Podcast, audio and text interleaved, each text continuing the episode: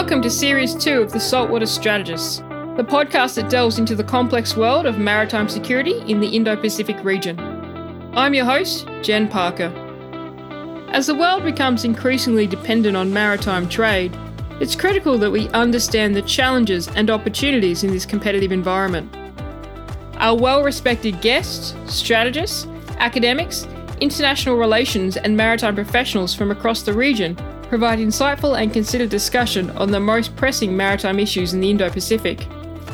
The Saltwater Strategist is a product of the Australian Naval Institute, a non profit self supporting organisation that encourages the promotion and advancement of knowledge related to the maritime profession. This episode of the Saltwater Strategist is also proudly brought to you by Luerssen Australia. In this special series of the Saltwater Strategist, we are bringing you three lectures from the recent Goldrick seminar held in Canberra on the 19th of October, an annual Australian Naval Institute seminar in honour of the late Rear Admiral James Goldrick, one of the most prominent maritime strategists and maritime historians Australia has produced. In episode one of this special series, we will hear from Associate Professor Michelle Voyer from the Australian National Centre for Ocean Resources and Security, her research focuses on the human dimensions of maritime conservation and resource management and the nexus of social science and policy. In today's episode, entitled Sea Power and the Blue Economy, Michelle outlines the growing importance of the blue economy to Australia's development. The slides from Michelle's presentation at the Goldrick seminar are available on the Australian Naval Institute website.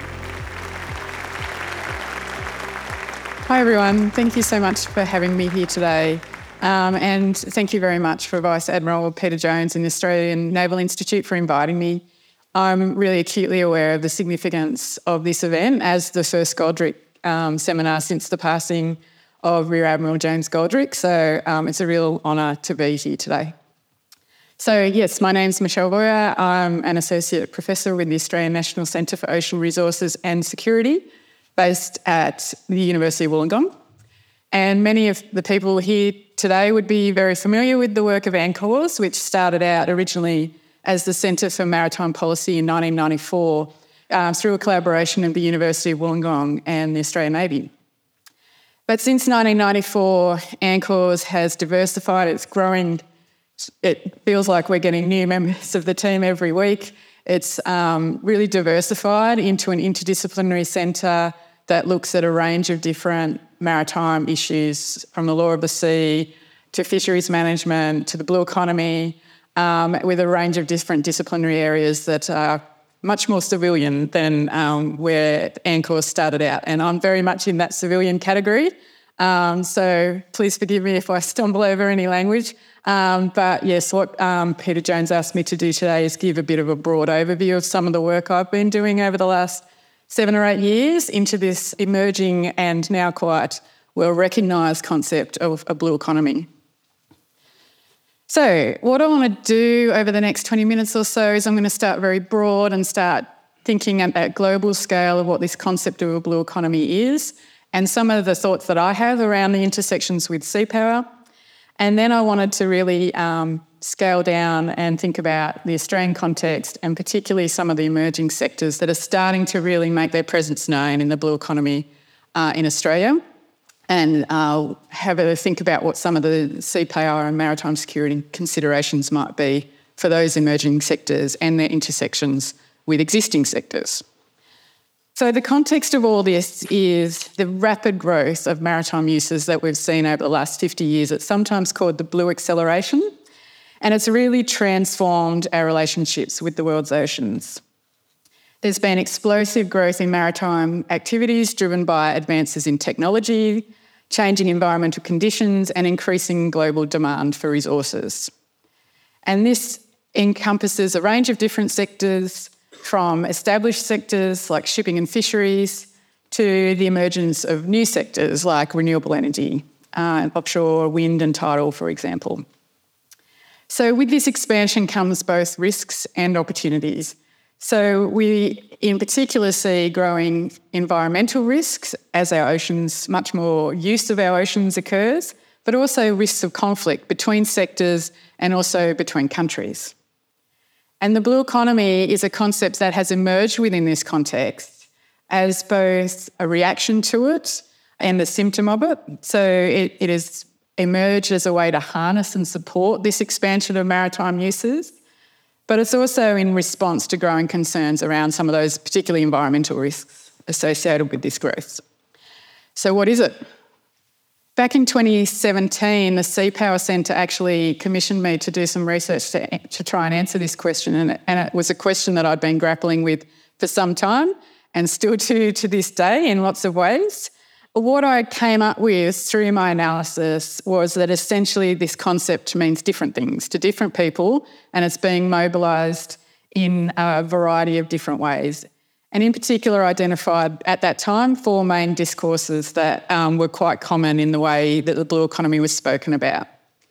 So, firstly, it was a concept that particularly uh, environmental NGOs, for example, were used to prioritise nature conservation and sustainable economic uses of the ocean, such as ecotourism, for example, or concepts such as payment for ecosystem services, so paying money to protect environmental assets.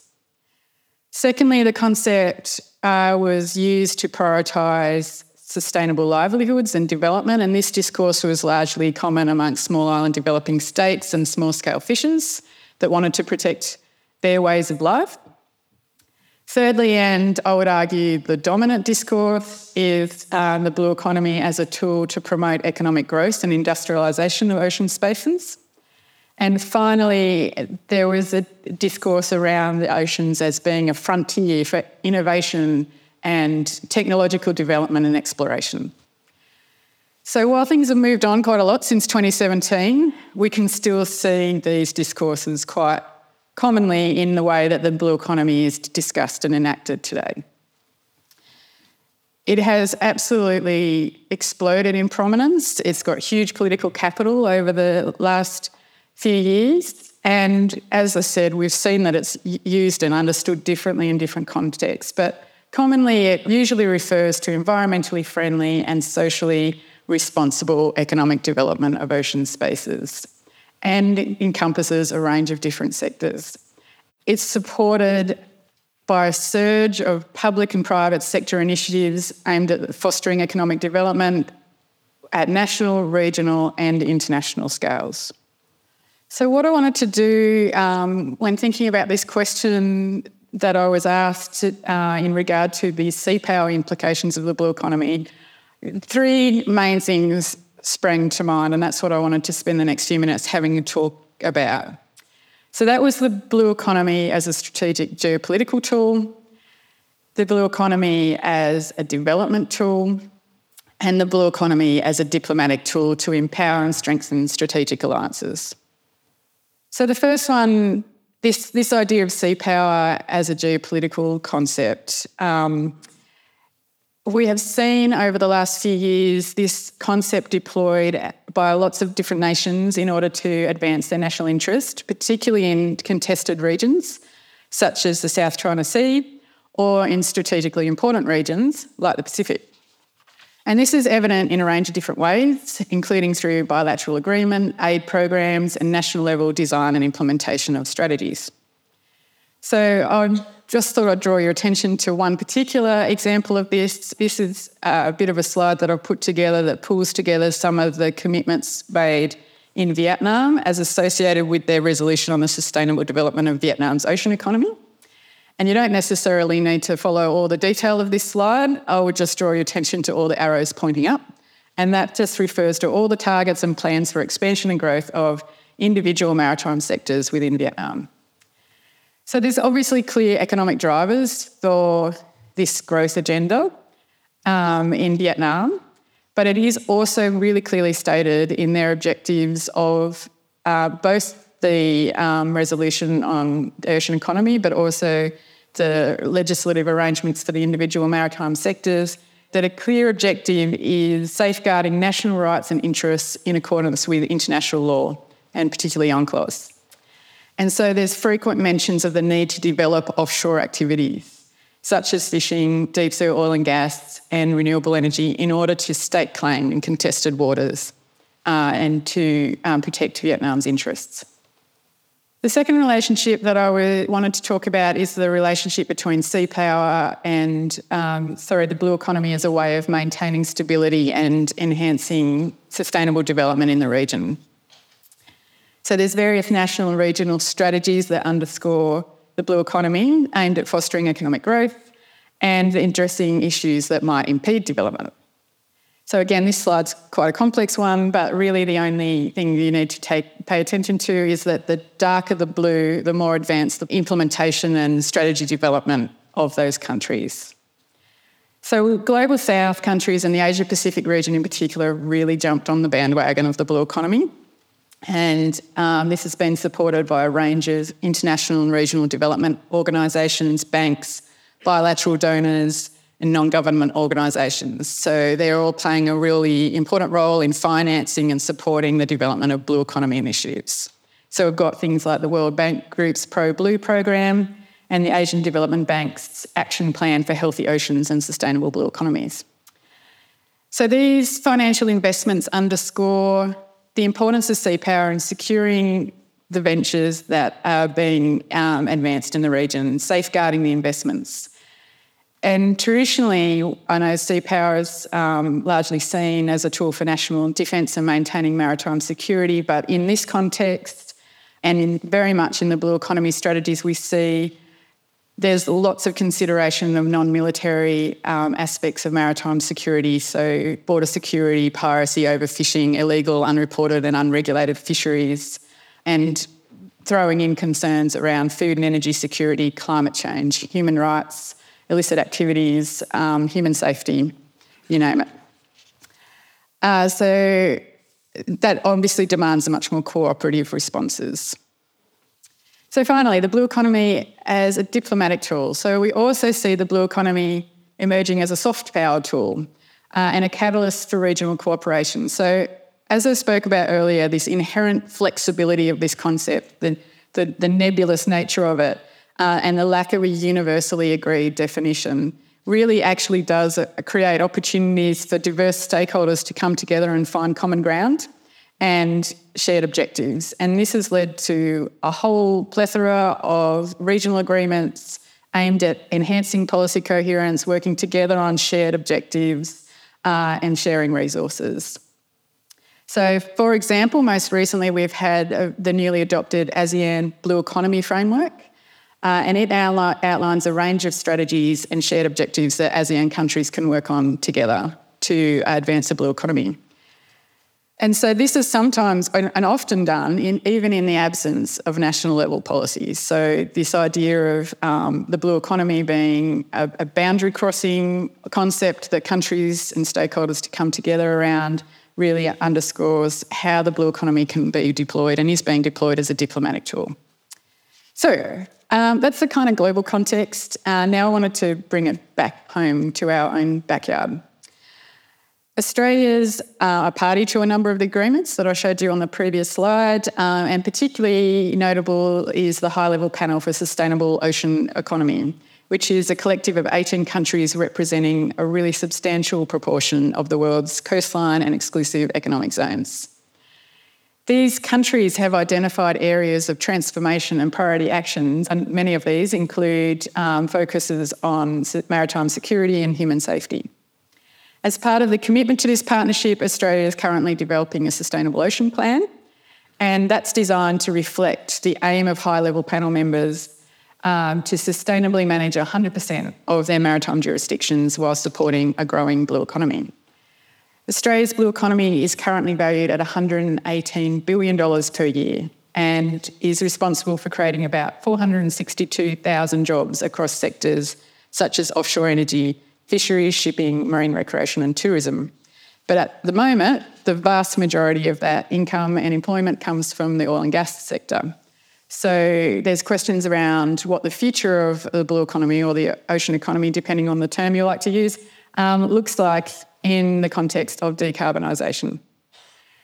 So I wanted to talk a bit about this. This is very topical for me right now um, because the Illawarra region is one of a number of regions being considered for offshore wind. And this is really being looked at increasingly as a gateway towards this new decarbonised blue economy future. We know that renewable energy is going to be pivotal in us um, meeting our commitments uh, for net zero by 2050. And we also know that offshore wind presents significant potential to give us large scale, gigawatt scale energy into our grid system. So a single 100 turbine wind farm has enough capacity to basically replace the coal fired power station. So we're talking huge amounts of power. And the reliability of offshore wind, in contrast to onshore wind and solar, also makes it a practical solution for ensuring renewable energy grid security and supporting particularly industrial scale decarbonisation efforts. It's also consistent with our high level panel commitments, and I believe it was an election commitment as well. So, just a really quick introduction to offshore wind. Offshore wind involves really huge turbines, massive turbines, uh, either anchored or fixed offshore, and whether they're anchored or fixed it depends on water depth. So, basically, if it's over 90 metres deep, you need to move to floating technology. Uh, so they turn, uh, create electricity, trans- and that electricity is transferred to an offshore substation, which steps up the voltage, and then that high voltage undersea cables take the uh, electricity to a land based substation where it, the uh, transformer again adjusts the voltage so it then goes into the existing grid and transmission infrastructure. So, one of the reasons why there's been this quite strong and relatively recent push towards offshore wind has been in recognition of the rapidly increasing capacity of offshore wind to contribute these huge quantities of power to our national energy market, coupled with technological advances in offshore wind infrastructure. So, some of that floating wind technology is relatively new, and the introduction of floating wind technology has opened up a lot of areas for um, potential development of offshore wind farms. So this slide basically demonstrates that first point around capacity. Um, and this is a report from the Blue Economy Cooperative Research Centre based in Tasmania and just highlights how much potential exists for wind to contribute to our national energy market. Um, those numbers, I think, speak for themselves. This next image brings together some of the multiple practical aspects that influence feasibility of offshore wind in the region. So that includes things like the placement of ports. If you can see the little ships, little black ships, um, that shows you where the major ports are in Australia. And ports are really critical for offshore wind, as, as you would expect, because you need to kind of construct the turbines in a safe port before you tow them out to sea. It also shows uh, where heavy infrastructure is, and that's really important. This is our biggest challenge in decarbonisation is how we provide enough energy for big industry. Um, so placing wind farms near where there's big industrial um, consumers is really um, important. And also the width of the continental shelf. So the little dotted line um, down the coast shows you where the edge of the continental shelf is, and it really demonstrates why advances into floating technology has made such a difference because there isn't really a lot of capacity under that 90 metre mark for us to have fixed bottom turbines. It's really mostly in the Gippsland area. So, in recognition of this huge potential and the capacity that wind, offshore wind can have um, in our region, plus these advances in technology and the growing urgency of the decarbonisation agenda, Australia's foray into offshore um, wind energy has really begun apace. We had the Offshore Electricity Infrastructure Act declared in 2021, and it empowers the minister to declare specific areas called offshore electricity infrastructure zones. And Illawarra is currently going through a process of consultation around us being one of them. So there's two areas currently in existence at the moment uh, that have been declared zones, and that's off the coast of Gippsland and in the Hunter. Uh, the other ones under consideration are us in the Illawarra and the Southern Ocean region, and potential areas have also been flagged in Bass Strait and the Indian Ocean region of Perth and Bunbury. So, the reason why I wanted to bore you with all this technical information around offshore wind is because it does seem to me that there are going to be some really important sea power maritime security considerations. And there's two things that kind of struck me and stood out to me. And firstly is around um, considerations of how defence interests can coexist with this increasingly busy ocean environment. So I know we're talking about AUKUS later in the day. Port Kembla is an area that's been flagged as a potential port for that. Can these two industries coexist, and how do we do that? It's really notable in that legislation that I referenced that defence and shipping are the only sectors whose ministers are required to be consulted under the Act. There is a requirement for broader consultation, but it specifically mentions defence and shipping. So, this really highlights the importance of considering maritime security considerations in future blue economy plans and assets. Another clear intersection uh, between the emerging offshore wind industry and sea power will be in relation to protection of coastal infrastructure. So, the scale and size of the proposals that are currently under consideration would mean that offshore wind could become one of the principal energy security assets of this country. And so, we're obviously going to need to be thinking strategically and collaboratively around how those assets are protected and particularly given they're quite geographically dispersed. So, the other sector that I just wanted to very quickly touch on is um, shipping and navigation. So, the recent ANI report on protecting Australian maritime trade highlights the vulnerabilities that exist within our maritime trade network. And in particular, the concentration of the network on a small number of trading partners and the reliance on external fuel sources are noted as problematic. And so there's while there's a range of um, sea implications associated with these vulnerabilities, which I'm sure um, the people in this room will be much better positioned than me to discuss, I wanted to particularly highlight how the growing blue economy can potentially play a role in addressing some of these vulnerabilities.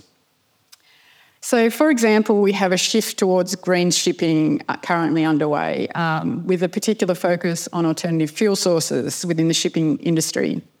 In November last year, the Australian government signed up to the Green Shipping Challenge at COP27, which incorporates commitments to green shipping channels and alternative fuels. So, there's capacity for other sectors within the emerging blue economy to start to support this transition and work together across multiple sectors.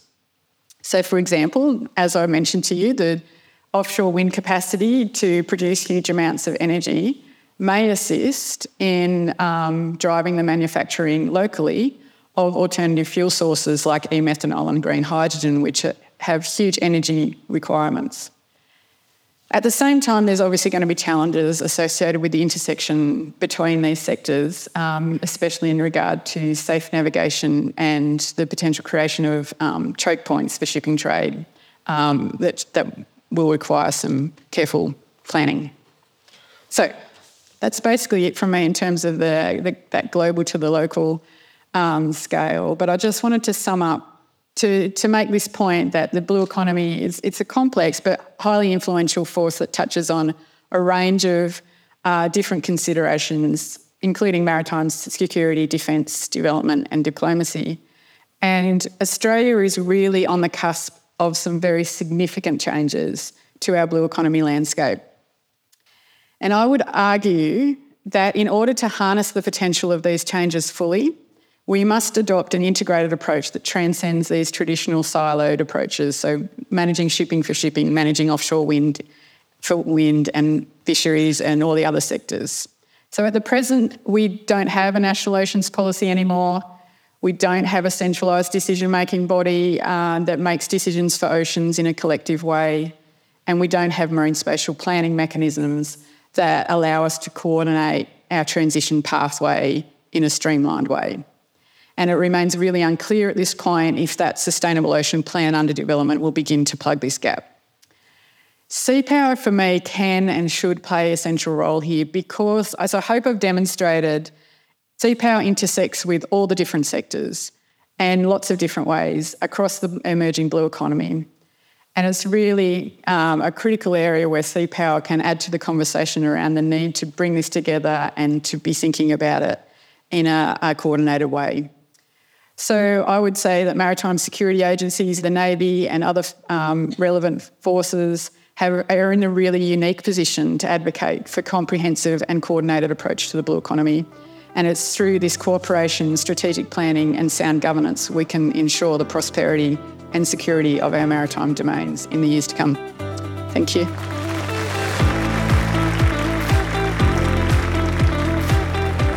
If you enjoyed this episode, please consider rating, reviewing, and following Saltwater Strategist wherever you get your podcasts. You can find out more about the Australian Naval Institute on our website, navalinstitute.com.au, or follow us on Facebook, Twitter, LinkedIn, or sign up to our weekly newsletter via our website. If you're interested in general maritime affairs, why not consider joining the Australian Naval Institute to get special access to timely content and events relating to maritime affairs? A big thank you to our Goldrick seminar sponsor, Luerssen Australia, whose support is vital to bring you these timely and important discussions on maritime security, and our annual Goldrick seminar. I'm Jen Parker. Thanks for listening.